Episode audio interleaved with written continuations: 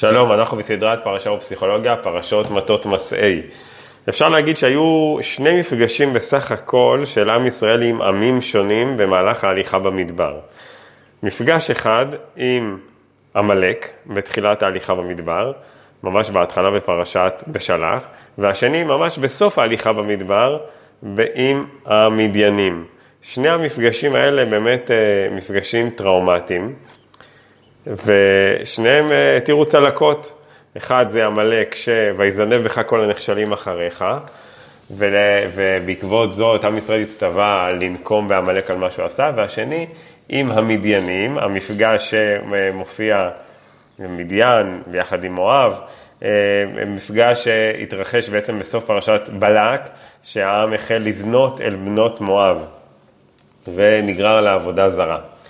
אה, מעניין שהמדיינים והעמלקים, אה, ככל הנראה הם עמים די דומים, שגם הרבה פעמים מופיעים ביחד בתנ"ך. אה, כבר נכתב על זה, וחוקרים חקרו את העניין הזה, שבאמת כנראה מדובר על שבטים, שבטי נוודים מדבריים, שככל הנראה באמת הרבו להתפרנס מגזל, וגם שיתפו פעולה בתחום.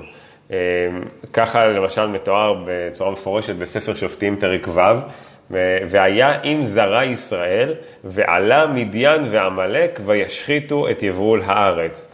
אה, שבטים שפועלים במדבר, אין להם כל כך ממה להתפרנס, חוץ מלגזול, לבזוז, להשתלט על תבואה שלא שלהם. ובאמת, אנחנו רואים שגם עם ישראל במדבר, סך הכל היה די שקט מבחינת מפגש עם עמים אחרים, נפגש עם שני העמים האלה. אבל באמת האופי של המפגשים הוא מאוד שונה. עמלק באמת מתמקד באיזושהי פגיעה פיזית, ויזנב בך כל הנכשלים אחריך, שזה יכול להיות איזושהי פגיעה בחלשים כדי לשדוד אותם, להרוג אותם, פגיעה פיזית. לעומת זאת המדיינים מתמקדים בפגיעה רוחנית יותר. אה, קודם כל הם קשורים גם לכל הסיפור עם בלעם, של לקלל את עם ישראל, אבל אחר כך בעצם ההסתה לזנות, ערעור של היצר המיני, כדי למשוך את עם ישראל לעבודה זרה. את המזימה הזאת אנחנו לא פוגשים במפורש בסיפור הזנות עם בנות מדיין, אלא קצת אחר כך כשעם ישראל מצטווה לנקום במדיינים, ככה כתוב בפסוק פסוק, פרק כ"ה פסוק י"ח, פתיחת פרשת פנחס, וידבר אדוני אל משה לאמור, צרור את המדיינים והכיתם אותם, כי צוררים הם לכם בנכליהם אשר נקלו לכם על דבר פעוט. זאת אומרת, יש פה איזה מזימה, איזה נכליהם. שהם בעצם פיתחו איזושהי מזימה כדי למשוך את עם ישראל לזנות ומזה לעבודה זרה. כן, יש איזשהו דמיון בין עמלק למדיין בשני המפגשים האלה. בשניהם אפשר לראות איזושהי חתירה לפגיעה בעם דרך המקומות החלשים והפגיעים. עמלק הולך ויזנב בך כל הנחשלים אחריך, מדיין מנסים לעורר דרך חולשה, להשתלט על העם, להשפיע עליו דרך חולשה, דרך היצר המיני, שכמו שאנחנו יודעים, לכל אדם יש איזושהי חולשה בנושא הזה, וכשהם מעוררים את היצר המיני אצל האדם, אז הוא מתפתה בקלות, והוא נגרר בקלות למקומות שהוא לא רוצה להגיע אליהם, ודרך הערעור, ערעור של המקומות החלשים האלה, אפשר לשלוט באדם, וזה בדיוק מה שהמדיינים עשו. לכן אני חושב שיש כאן איזושהי אה, מש, משמעות אה, משותפת בין שתי הפגיעות האלה. בשני המקרים באמת, השם מצווה לא לעבור לסדר היום על הפגיעה ולחתור למלחמה חזיתית. בשני המקרים מדובר על מלחמה יוצאת דופן. לא אנחנו, לא מה שאנחנו מכנים היום מלחמת אין ברירה, יש לנו מלחמות שאנחנו מכנים אותן אין ברירה, זאת אומרת, כמו למשל המלחמה עם אה, סיחון, שבאים ועם בא לתקוף אותנו, אין ברירה, אנחנו צריכים אה, להגן, להתגונן, או באים לכבוש את ארץ ישראל, זה מלחמת אין ברירה, צריך לכבוש, צריך מלחמה. לא מלחמות של כיבוש והגנה, זה מלחמת, אפשר לקרוא לזה מלחמת יש ברירה, זה מלחמה לשמה, כנגד התרבויות האלה. אה, העמים האלה באמת, הם לא מעיזים לתקוף ישירות. שימו לב ששניהם, גם עמלק וגם איראן, לא תוקפים ישירות את עם ישראל. מאחורה, דרך היצר המיני, זה כל מיני, נראה שהשיטות שלהם זה כל מיני דרכים מניפולטיביות, שמזנבים אה, בלי שישימו לב אליהם.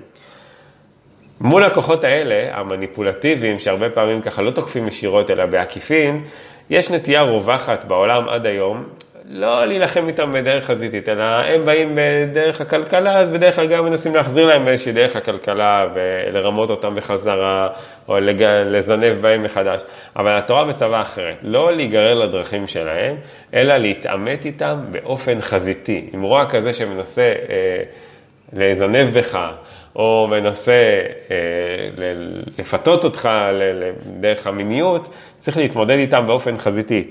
צרור את המדיינים והכיתם אותם כי צוררים הם לכם ונכלם. הם באו לכם בדרך נכלולית, אתם תתקפו אותם ישירות. וגם עמלק, מלחמה להשם בעמלק מדור לדור. באמת יש כאן הבדל אבל בתגובה, בתזמון התגובה מול שני העמים האלה. עמלק פגש את עם ישראל במצב מאוד אה, ראשוני, ממש ביציאה ממצרים, ולכן המלחמה נגדו נדחתה לעתיד, כן? מלחמה להשם בעמלק מדור לדור, והיה והניח השם אלוהיך לך מכל אויביך מסביב, בעתיד תנקמו בעמלק. אבל המדיינים, לעומת זאת, פגשו את עם ישראל במצב הרבה יותר בשל, זה כבר הדור השני, הדור של הכניסה לארץ, וזה מאפשר עימות הרבה יותר מיידי עם העמלקים.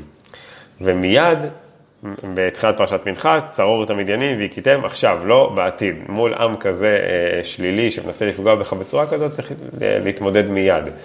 אבל יש פער מאוד, לא כל כך ברור בין הציווי על המלחמה במדיין, שמופיע מיד לאחר החטא, כמו שראינו בתחילת פרשת פנחס, לבין הביצוע בפועל, שמרוחק שישה פרקים מהציווי. הציווי בתחילת פרשת פנחס, והביצוע בפועל הוא רק בפרשה שלנו, בפרשת מטות, בפרק ל"א, מפרק כ"ה עד פרק ל"א. יש עניינים אחרים שלא קשורים למלחמה, וכאילו שוכחים פתאום את המלחמה, ואחר כך בפרק ל"א, בפרשת מטות, אנחנו חוזרים למלחמה.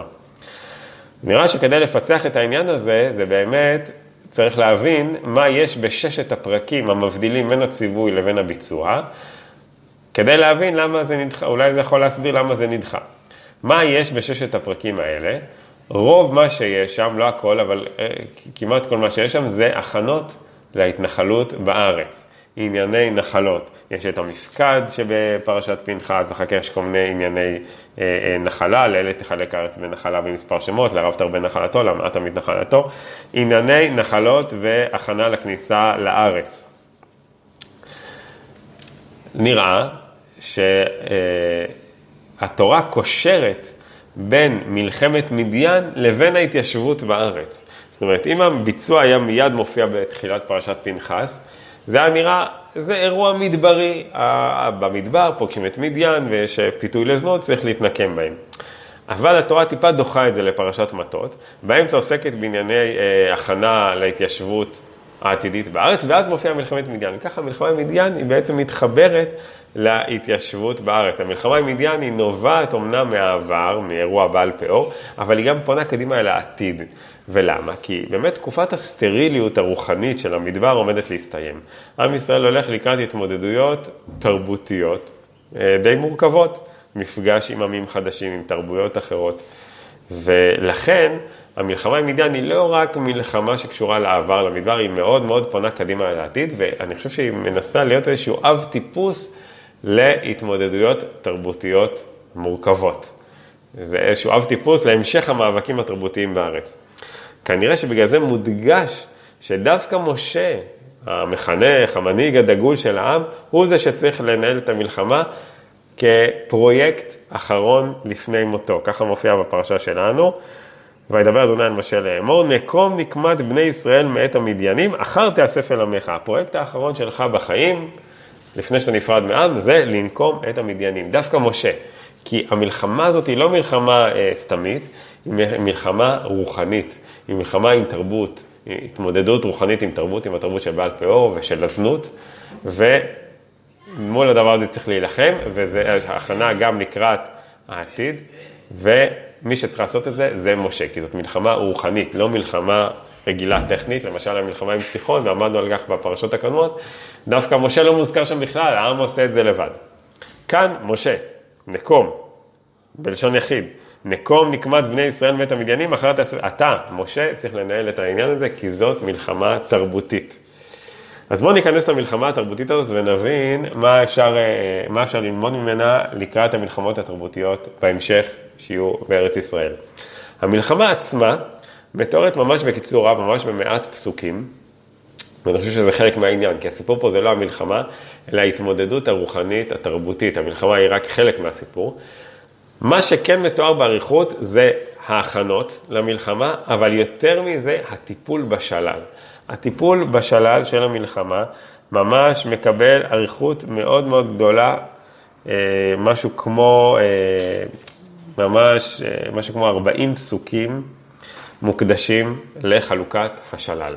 שזה מאוד מפתיע. מה הסיפור הזה שהשלל, כל כך מעריכים מה השלל, וחילקו את זה בין אלה שיצאו למלחמה לבין אלה שישבו, ומה בדיוק עשו עם השלל, וכמה הלך למשכן, קודש להשם, אריכות מאוד גדולה. אני חושב שזה עוד ביטוי לזה שאנחנו לא במלחמה טכנית, מלחמת כיבוש, מלחמת אין ברירה, אלא מלחמה, מלחמה תרבותית. ההכנה למלחמה היא חלק חשוב מהסיפור, וגם העיסוק בשלל הוא מאוד קריטי. כי מה זה עיסוק בשלל? זה בעצם שאלת המתח התרבותי. מה אני יכול להכיל מהתרבות השכנה, לקחת כשלל אליי ולהכניס? הרי אם אני לוקח שלל זה לא רק חפצים טכניים, זה כל חפצים הם קשורים לתרבות. זה כל מיני אה, אה, אביזרים, אובייקטים שקשורים, בטח בעולם העתיק, לא בעולם שקונים את, את הכל באיקאה, אלא עולם שמכינים בו את הכלים ואת הסירים ואת כלי הבית, זה דברים שהם עם המון, מש... טעונים בהרבה משמעויות אה, תרבותיות. ולכן השאלה היא, מה אני יכול להכיל מהתרבות השכנה ואיך אני יכול. אז בואו ניכנס לעניין של ההכנה וחלוקת השלל, כדי להבין מה התורה מנסה ללמד אותנו ב- לעניין מאבקים תרבותיים. קודם כל, ההכנה למלחמה, היא כוללת גיוס אלף לוחמים מכל מטה, שזה דבר מעניין. כבר רואים שהשיקולים כאן זה לא שיקולים צבאיים. אם השיקולים הם צבאיים, אז לוקחים את כל הגיבורים החזקים, לא משנה אם יש שבט אחד עם יותר ושבט אחד עם פחות. יש כאן גיוס, נראה יותר גיוס סמלי, אלף למטה, שיותר עניין של להדגיש את האחדות של העם. זאת אומרת, כשיוצאים למלחמה תרבותית כזאת עם מדיין, צריך להתאחד וכל שבט מביא אה, אלף למטה. בנוסף, מודגש שבראש הלוחמים מי שיוצא זה דווקא פנחס, הלוקח, שלוקח איתו את אה, כלי הכסף ואת החצוצרות. כן, ככה כתוב, אלף למטה, אלף למטה לכל מטות ישראל תשלחו לצבא. וישלח אותם משה אלף למטה לצבא, אותם ואת פנחס בן אלעזר הכהן לצבא, וכלי הקודש וחצוצרות התרועה בידו. שוב, רואים מלחמה רוחנית, מי שהולך בראש זה הכהן, זה שנק... שהפסיק את המגפה ונקם אה, אה, באלה שעשו את החטא, והוא הולך עם כלי קודש וחצוצרות. הכל פה מאוד מאוד רוחני. יוצאים עם כלי קודש וחצוצרות התרועה. בעצם הקודש הופך להיות למנחה של המלחמה ולא כל מיני אינטרסים אה, פוליטיים. אבל למרבה ההפתעה, למרות כל ה, מה שקראנו לו המלחמה הרוחנית הזאת, העם חוזר עם שלל עצום. אגב, זה בניגוד למלחמה העתידית שתהיה עם עמלק, שם אסור לקחת שלל, ושאול נענש בגלל שהוא לקח שלל, כאן דווקא יש שלל.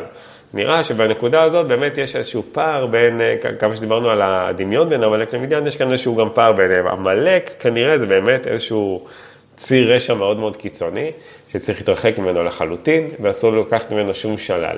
לעומת זאת, במדיין צריך להילחם, אבל אפשר להכיל דברים מסוימים ממנו לתוכנו.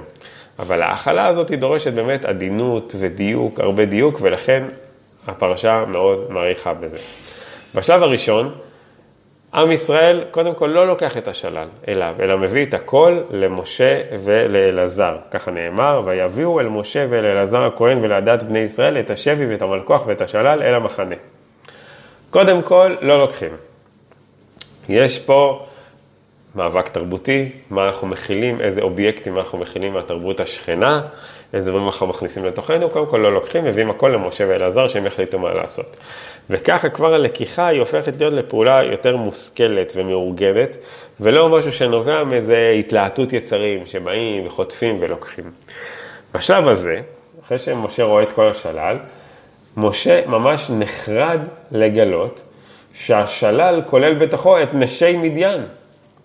ויצאו משה ואלעזר הכהן מכל נשיאי העדה לקראתם לחוץ למחנה, ויקצוף משה על פקודי החיל, שרי האלפים ושרי המאות הבאים מצבא המלחמה. ויאמר עליהם משה, החייתם כל נקבה. איננה היו לבני ישראל בדבר בלעם למסור מעל באדוני על דבר פאור, ותהי המגיפה בעדת אדוני. אז משה מזדעזע לגלות שהשלל בעצם כולל את כל נשות מדיין, שהם בעצם היו הגורם לחטא. וממילא הם היו אמורות להיות היעד הראשון לנקמה. את מי צריך להרוג ולנקום? את אלה שגרמו לכל הפיתוי ולכל הסיבוך הרוחני הזה. נראה לי שאפשר לראות כאן אה, תופעה פסיכולוגית מאוד מעניינת, שעם ישראל יוצא למאבק נחוש נגד הרוע, נגד היצרים, נגד הזנות, אבל כשאנחנו יוצאים לאיזשהו מאבק מאוד נחוש נגד הרוע שבתוכנו, או שמחוץ לנו, או נגד יצרים, אני רואה הרבה פעמים אנשים שנאבקים, כולנו, נגד היצרים, ומנסים להתכחש ליצרים ולהיאבק בהם ולהילחם בהם, הרבה פעמים מה שקורה זה שבסוף אתה נגרר דווקא לתוך היצר. כשאתה מנסה להילחם ביצרים, אתה דווקא יכול להיגרר לתוכם. אפשר להמשיל את זה לאיזשהו דייג שמנסה לדוג דג שמן, ובסוף הדג השמן מפיל אותו לתוך המים. יצרים זה סיפור, זה לא כזה פשוט להילחם בהם מלחמה חזיתית, זה לא בדיוק עובד ככה. צריך לדעת גם לקבל אותם, ולהכיל אותם, ולעדן אותם, ולהתייחס אליהם בכבוד. להילחם בהם בכוח, זה הרבה פעמים מה שקורה, זה שאתה בסוף נגרר לתוך היצר. מי שיילחם מאוד מאוד חזק נגד המיניות שלו, לפעמים ייפול לתוכה. ונראה שזה מה שקרה כאן. אני מנסה לדמיין את הסיטואציה. עם ישראל יוצא למלחמה לאחר הסיפור של הפיתוי לזנות. נשות מדיין באו והתלבשו בצורה מפתה והתנהגו בצורה מגרה ופיתו אותם לזנות ולעבודה זרה. עם ישראל יוצא, כועס על עצמו, עליהם, ויוצא להיאבק בהם. פתאום, במהלך המלחמה, הורגים את הגברים, פתאום רואים את הנשים. את אותן נשים, יכול להיות שהנשים פגשו פתאום את אותן נשים ש...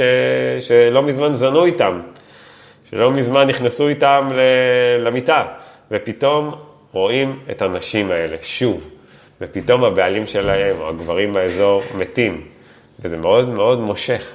ועם ישראל פתאום אומר, אוקיי, היה אסור, אנחנו באים להילחם בסיפור הזה, אבל בואו ניקח אותם שוב, ועכשיו נעשה את זה בהיתר. אולי נכניס אותם ונכבוש את הנשים האלה וניקח אותם חזרה אה, אלינו. נראה כאילו שהאנרגיה התוקפנית של המלחמה מתערבבת עם כל האנרגיה המינית. וזה דבר שאנחנו מכירים, גם יש את יפת תואר וגם אפילו ממלחמות עד ימינו, שהסיפור המיני מתערבב הרבה פעמים עם הסיפור האלים, התוקפני של המלחמה. ויכול להיות שהם לוקחים אותם חזרה למחנה כדי לממש את המשיכה אליהן הפעם באופן אה, חוקי, באופן אה, מותר, בלי שזה יגרור לעבודה זרה. ובנקודה הזאת משה נכנס וקוצף על שרי המלחמה ומצווה להרוג את הנשים האלה. והוא בא, משה בא ואומר להם, תקשיבו, יש דברים שאי אפשר לגייר ולקחת.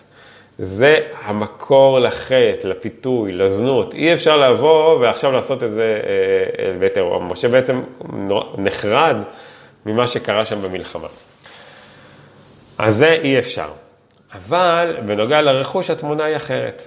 אפשר לקחת את הרכוש, אבל אחרי שהוא עובר הכשרה וטבילה. זה הדבר השני שמופיע כאן.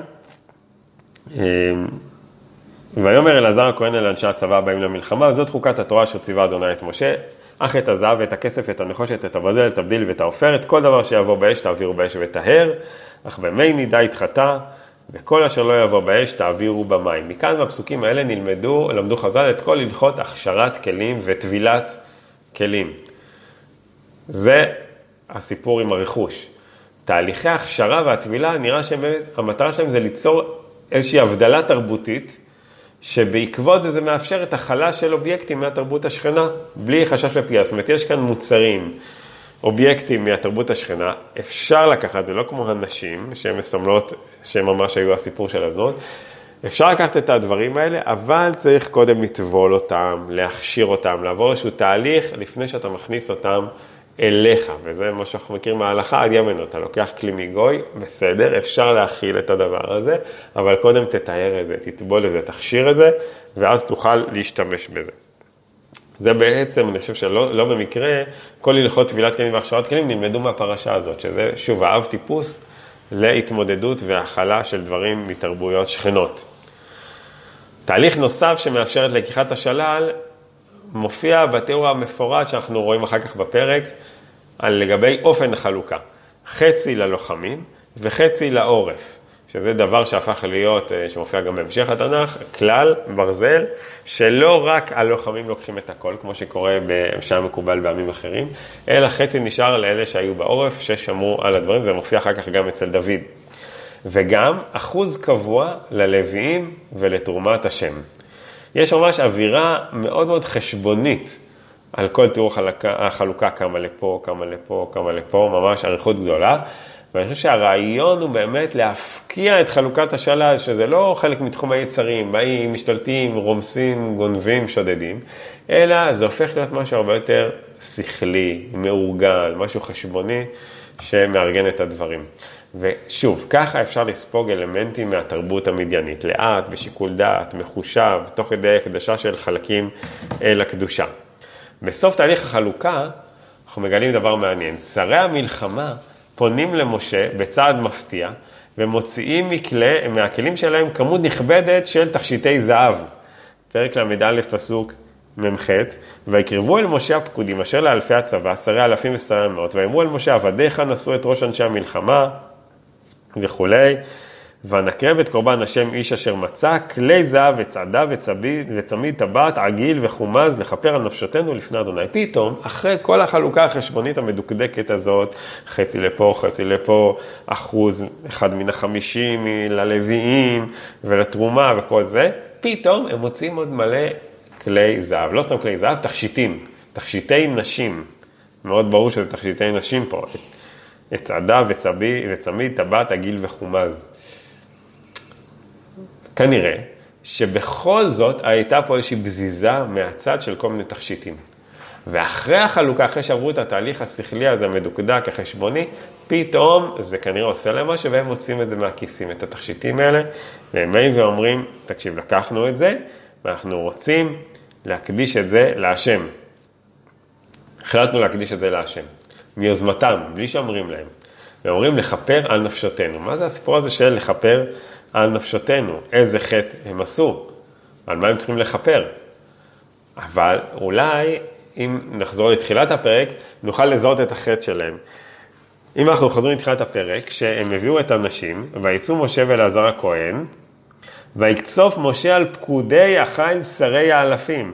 זה אותם שרי האלפים שעכשיו, ויקרבו אל משה הפקודים אשר לאלפי, לאלפי הצבא, שרי האלפים, אותם שרי האלפים, שעכשיו מוסיפים את התכשיטים, הם אותם שרי האלפים שמשה כעס עליהם שהם לקחו את הנשים, הם הביאו את הנשים.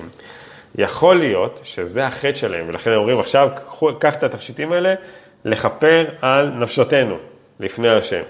יכול להיות שזה בדיוק החטא שלהם. מה גם, מה שמחזק את השער, שהתכשיטים האלה, כמו שאמרנו, זה תכשיטי נשים.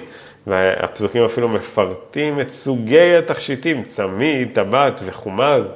זה נראה שתכשיטי הנשים האלה קשורים באיזושהי צורה ללקיחה של הנשים המדייניות. שוב, היצר המיני במלחמה התעורר, לקחו נשים, לקחו תכשיט, תכשיטים שלהם, או שמו עליהם, השאירו עליהם את התכשיטים כדי שהם יישארו יפות. יש כאן, אה, אה, בכוונה נראה שהתורה מפרטת את סוגי התכשיטים כדי להגיד, יש כאן סיפור עם נשים. למשל רש"י, אפשר לראות את זה גם מרש"י כאן, שמפרש מה זה הקומז, יש כאן אה, תכשיט שנקרא חומז, מה שאומר זה תכשיט ששמים באותו מקום, משהו ממש מיני. שוב, אנחנו רואים את המשיכה המינית אל המיניות שהתרחשה דווקא מתוך המלחמה נגדו, מתעורר איזושהי משיכה מינית. אבל עכשיו, אחרי התהליך הארוך של ההתארות, ארגון השלל, שרי המלחמה באים מיוזמתם ומחליטים להקדיש דווקא את האובייקטים הכי מיניים לקדושה. וככה נסגר המעגל, והדבר הטמא ביותר שגרם לכל החטא, הוא הופך לקדוש. לוקחים את הטבעת, העגיל והכומז, מתיכים אותם והופכים אותם לקודש. אז המלחמה ביצ... החזיתית הזאת ביצרים, היא באמת עלולה לפגוע כמו איזה בומרנג בזה שמנסה להילחם נגדם, וזה גורם לו בסוף דווקא ליפול לתוך היצרים. אבל תהליך נכון של ויסות, היטהרות, הפרדת הרע מהטוב, הכשרה, לפחות של חלק מהדברים שנלקחים, בסוף כל זה יכול להוביל אפילו להפיכת הרע והשלילי ביותר לקודש. שבת שלום.